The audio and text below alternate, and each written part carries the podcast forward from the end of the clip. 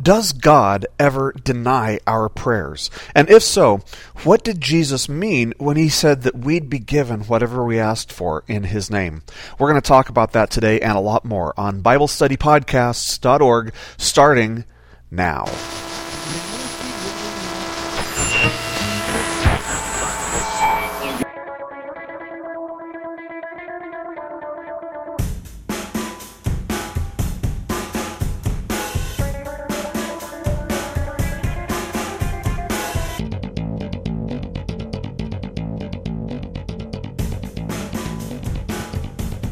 Once again, everybody. Welcome. You are listening to BibleStudyPodcasts.org. I'm your host, Toby Logsden. Today is Wednesday, May the 16th of 2012. And God bless you guys. I'm so happy for you guys to be here as we uh, have our last lesson in chapter 15 today. Uh, we're going to be studying Romans chapter 15, verses 30 to 33. So if you have your Bible with you, go ahead and open to Romans chapter 15. We'll be starting here in just a moment, but uh, do want to welcome you guys and thank you guys for joining us. And I want to apologize you know, like I seem to do this all the time. Uh, I want to apologize um, for not having a podcast up last week. My intention was to do a Romans lesson, and uh, Tuesdays I can't record anymore because I like to record over at uh, over at my church. And on Tuesdays we actually have a group of Koreans who are um, renting out the church uh, on on Tuesdays. So the church isn't available to me on Tuesdays. So on weeks when I'm doing Romans now, I have to put it off until Wednesday. Uh, Monday, my brain still feels like scrambled eggs after uh, service on Sunday. so, um, so Wednesday is typically the day that we do it. But last week, uh, man, I just got I got completely uh, flooded with meetings and uh, all, all kinds of stuff that I had to attend to. And uh, so, unfortunately, the lesson got postponed until this week but uh, you know, in the big picture, um, you know, we've we've got a couple hundred people maybe who who listen as soon as a podcast comes out, and we've got a lot of people who listen uh, months or or maybe even years after a podcast comes out. So if you're listening, you know, sometime in the way distant future, uh, it hasn't mattered to you whether I missed last week or not. But I do like to be faithful to it. Um, I do like to keep a, a routine and, and keep the podcasts coming. Uh, just because this is obviously uh, a pretty big study and it's taken us a long time just to get this far. And I do want to uh, finish this up someday. Actually, we're pretty close. I think we'll be finishing here within the next uh, month, maybe two months, which is kind of crazy. You know, it's been like almost five and a half years that we've been doing these uh, Romans lessons. Pretty wild. Uh, before we get started, I wanted to remind you guys. Uh, I, I, think I said something about a year ago. It must have been about a year ago that I was going to be featured on GodcastingRadio.com, and uh, that's uh, that's something we've got BibleStudyPodcast.org playing at 12 o'clock noon on Godcasting Radio. So if you want to check that out, it's on uh, at 12 o'clock in the afternoon, um, or at noon. Uh, technically not afternoon, right? But uh, yeah, go ahead and check that out and listen to some of the other stuff that they have on there. Um, hopefully that's a blessing to you guys. It's a way for uh, for these lessons to reach even more people. So to God be the glory for that. Anyway, um, like I said, we've we've got a, a, lesson in Romans chapter 15, verses 30 to 33 today, and it's our last lesson in Romans chapter 15. So let's go ahead and get started with that with a quick word of prayer. Heavenly Father, we thank you so much for your word and for the many lessons we have had in just this single book. We pray, Lord, that as we open your word today, that our lives would be transformed by your word, that you would speak to us through your Holy Spirit and teach us to become more like you. Draw us close to you today and speak to us as only you can. In Jesus' name. Amen. Well, the topic of today's lesson really could be summarized as dangerous prayer, talking about dangerous prayer.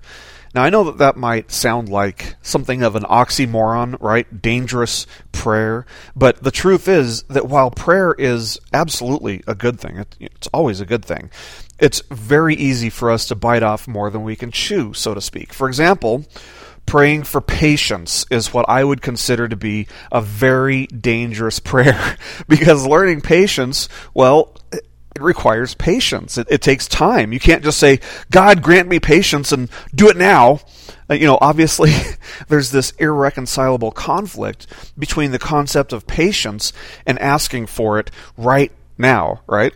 If you pray for patience, you're basically applying for enrollment in the School of Hard Knocks, uh, and God is the dean. So, um, yeah, it, it's not an easy prayer. It's a, it's a dangerous prayer.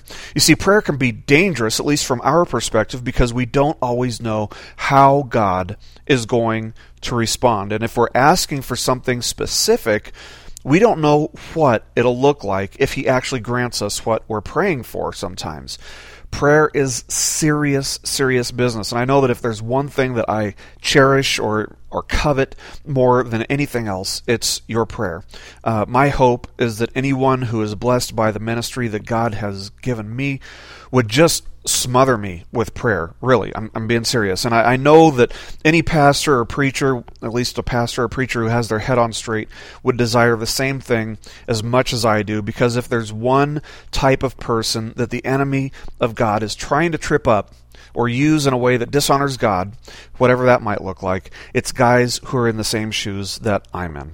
And so, with that said, I think I can understand what Paul was feeling, at least to an extent, when he asked for others to pray for him. And if you read through the epistles, if you read through all the letters that Paul wrote in the New Testament, uh, you can't help but notice that he is constantly requesting that the recipients of his letters be praying for him and his team of missionaries. He wrote to the Thessalonians, for example, which was one of his earliest letters. He said, "Brothers, pray for us." That's in 1 Thessalonians chapter 5 verse 25. And of course, that was right after instructing them to pray without ceasing in verse 17. In his second letter to the Thessalonians, he wrote, Finally, brethren, pray for us that the word of the Lord will spread rapidly and be glorified, just as it did also with you, and that we will be rescued from perverse and evil men, for not all have faith. That's from 2 Thessalonians chapter 3 verses 1 and 2.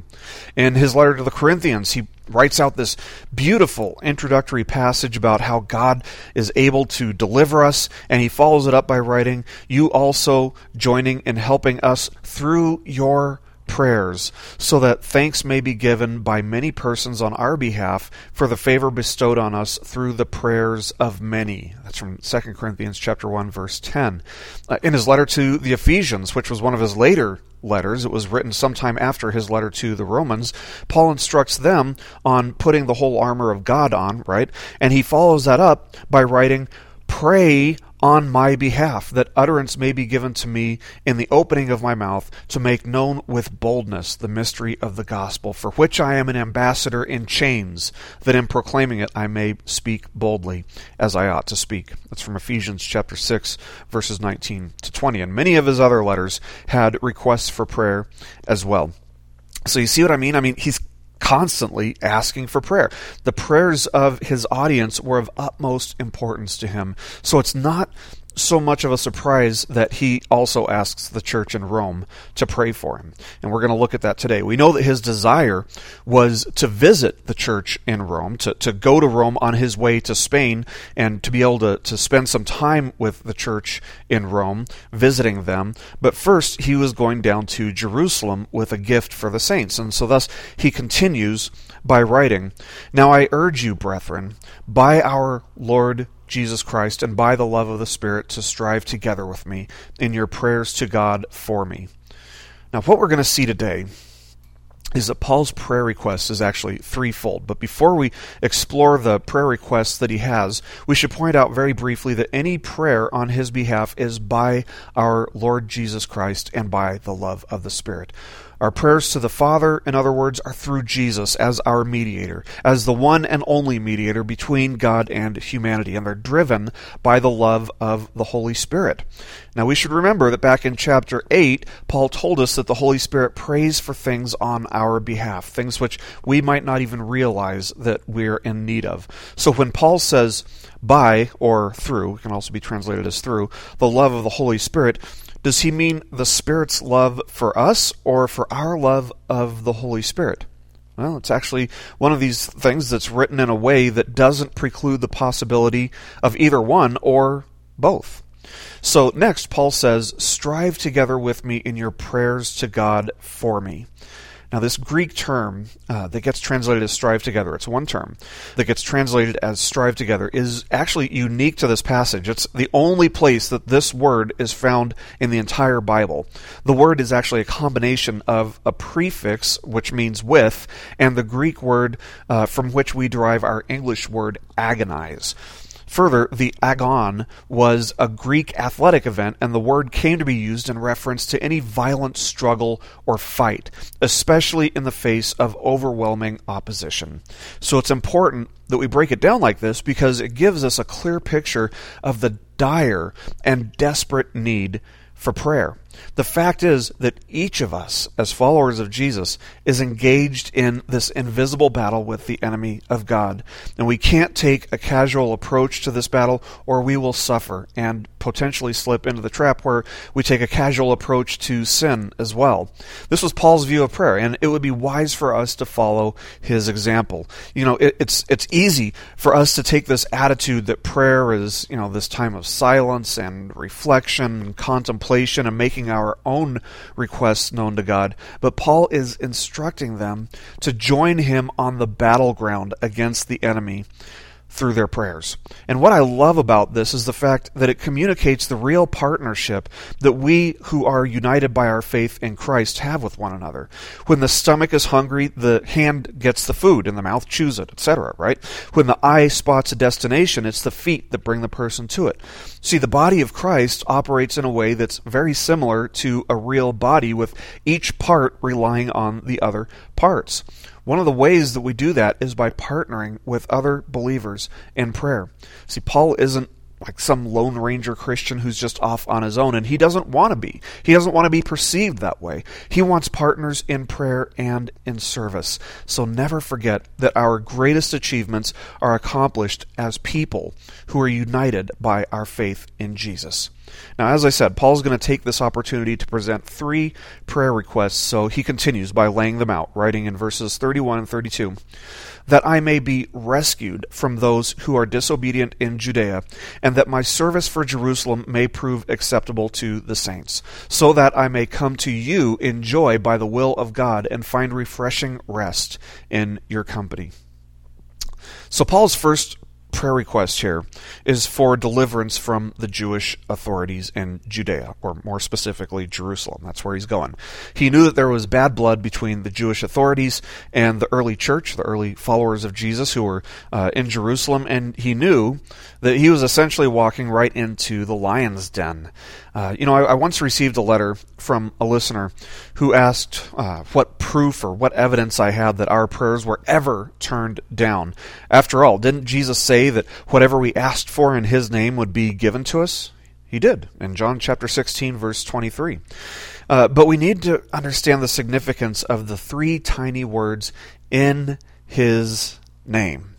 See, to pray in Jesus' name means in accordance with the plans and desires that Jesus has. The psalmist wrote, Delight yourself in the Lord, and he will give you the desires of your heart. That's from Psalm 37, verse 4. That's a cause and effect type of sentence. In other words, God wants to give us the desires of our hearts, but first, our hearts must desire what God desires. So if we delight ourselves in the Lord, we'll desire what He desires, and He will give us the desires of our heart. That's what it means to pray in His name. It's wanting what He wants.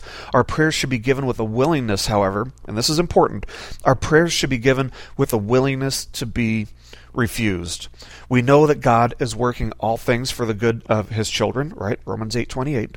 But he often has different ways of working things to get our good, to get to our good, than we might plan or than we might envision. Remember that it's called prayer. It's not called a command. See, God isn't some cosmic slot machine, you know, that hits the jackpot with every pull. God is all knowing, God is all wise, and He's all loving, and it's in His infinite loving wisdom that He accepts or turns down our prayer requests. John wrote this. He wrote, This is the confidence which we have before him. If we ask anything according to his will, he hears us. That's from 1 John chapter 5, verse 14. So while it might be my will to, for example, uh, to win the lottery or to have a brand new Ferrari. You know, that'd be great. You know, or or, or to get rid of, um, you know, to get rid of a fatal disease that I might have. If my prayers aren't in line with God's will for me, they will be turned down. And being that God knows better than I do what's in my best interest, I'll take God's way of doing things every single time. I know that my life, looking back on my life, man, it would have been a wreck if God had answered every prayer I've ever made the way that I wanted Him to. And I have no doubt that the same could be said of everyone else as well. Now, while we're on this subject, before we continue, um, I do have a major pet peeve that I have that I guess I'll share with you guys, and that is when the Word of God, when the Bible explicitly commands us to do something, say the Great Commission, and when a person is asked to do it, they say, I'll pray about it. Now, I, don't remember exactly where I read this, but I once read a blog post about how the phrase, I'll pray about it, is often just really a euphemism for no.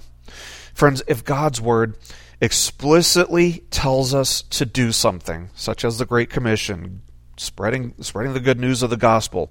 If God's word explicitly tells us to do something, we don't need to pray about whether or not we should do it. If you know it's God's will because it's laid out explicitly, just do it.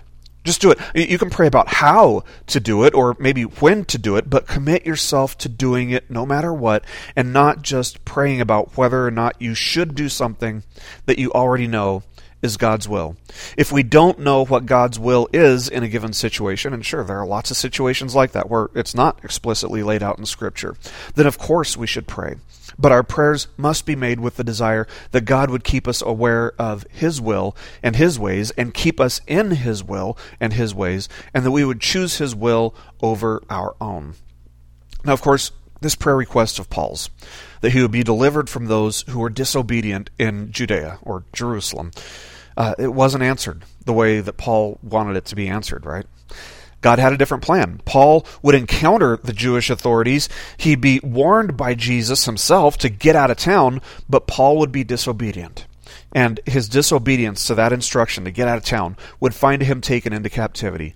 Does God answer all of our prayers according to our wishes? Here is absolute, definitive proof that he does not.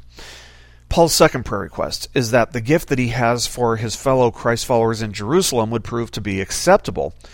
Now, what does that mean? I mean, uh, seems kind of odd. This is an odd request. Apparently, Paul was afraid that some of the members of the church in Jerusalem wouldn't want any money that came through him. I mean, that's kind of the implication there. We don't know one way or the other how this truly played out, but we do know that there were some real struggles with legalism among the early church.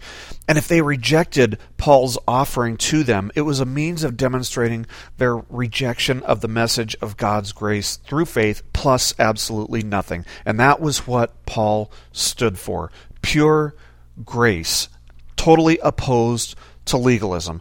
Legalists will always proudly stand opposed to those who affirm and live by God's pure, unmerited grace. That's just the way it is, and it's to be expected. So it's possible that Paul foresaw this as a possibility as he was going into Jerusalem. Now, Paul's third prayer is that he would be able to visit the church in Rome and find rest in their company. He knew that the church in Rome was already an established group of Christ followers, and thus the amount of work that he would do would pale in comparison to the amount of work that was required of him whenever he went out and planted a new church. See, there's a type of refreshment that can only be found in the company of other followers of Jesus. And that's one reason, that's one reason among many, that it's so important for each of us to be committed to and active in attending a local church you know, I my heart breaks. My, I feel so sad for people who go from church to church looking for a group that has, you know, the, the perfect programs or or sermons that are the perfect length or or not too much hellfire and brimstone or the perfect style of worship music, you know, et cetera, et cetera. You know, they've got this huge checklist that really no church ever perfectly fits into. Now, I understand that all of these things are important to a degree, but instead of asking what a church can do to serve us, we should always be looking at what we can do to serve the church.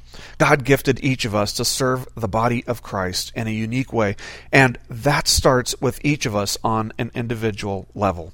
And this was Paul's prayer, and this was a prayer request that Paul wanted the Roman church to be making on his behalf. He wanted to experience this type of refreshment of fellowship with them.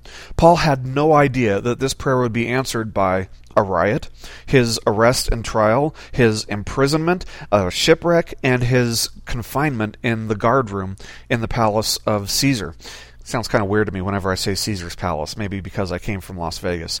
So, so Paul's prayer was partially answered, right? He did make it to Rome, and he did it on uh, the Roman government's bill, right? But he only did so in the chains of captivity to the Roman Empire. When he arrived, a small handful of Christ followers did come to visit him from the Roman Church, but the vast majority of them buckled under the pressure of Roman intimidation and persecution. They simply didn't want to make known the fact that they were affiliated with Paul in any way. See, Paul was bound by chain to this Roman guard all the time. So if anybody ever came to visit him, it was impossible for that person to escape notice. And needless to say, Paul was really hurt by this. In his final letter, which was written to Timothy, he would write, You are aware of the fact that all who are in Asia turned away from me, among whom are Phygellus and Hermogenes. The Lord grant mercy to the house of Onesiphorus, for he has often refreshed me and was not ashamed of my chains. But when he was in Rome, he eagerly searched for me and found me. The Lord grant to him to find mercy from the Lord on that day. And you know very well what services he rendered at Ephesus. That's from 2 Timothy chapter 1 verses 15 to 18. So this one guy, Onesiphorus, was willing to consistently give Paul the refreshment of fellowship that Paul knew that he so desperately longed for and he also knew that he needed. Now, of course, the book of Acts concludes almost as if it's in mid sentence. The sudden conclusion of the book of Acts is an indication, a pretty strong indication, that Paul was probably martyred while he was in Rome. But this is one of those things that, you know, for definitive proof, definitive answers, we're just going to have to wait until heaven to get some answers for it. So Paul concludes this chapter, chapter 15, by writing in verse 33 Now the God of peace be with you all. Amen. This benediction, that's what this is. This is a benediction. It makes it sound like we've reached the end of the book, uh, but we've got another chapter to go. A chapter that really amounts to being kind of an extended greeting and, and salutation. You know, looking back over the book of Romans, the first half of Paul's letter was focused on the necessity of God's grace and the means by which we receive that grace.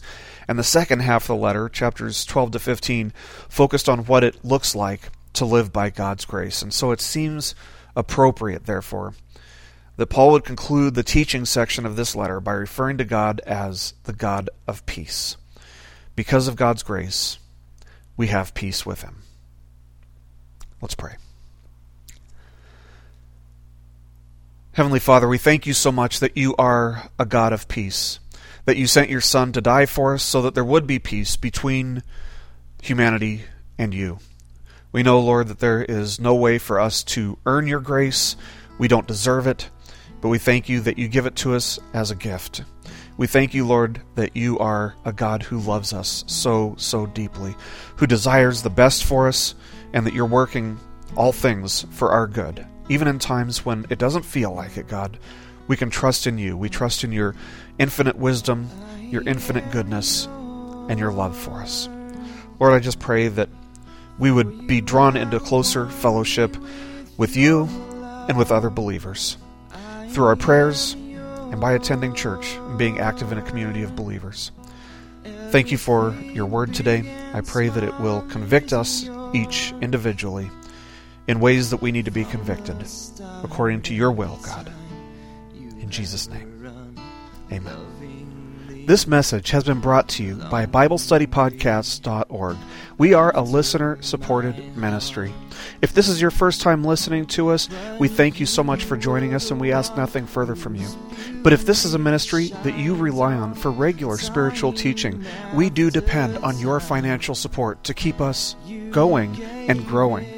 If you'd like to make a donation to BibleStudyPodcast.org to keep us going and reaching thousands of people around the world, you can go to our website, BibleStudyPodcasts.org, and you can make a donation on the right hand side by clicking on the support box. Again, we do rely on your support, and we thank you so much for your financial participation in this ministry, which enables us to continue in our mission of teaching timeless truths in these truthless times. God bless you. Thank you so much for listening today, and keep growing closer to Jesus.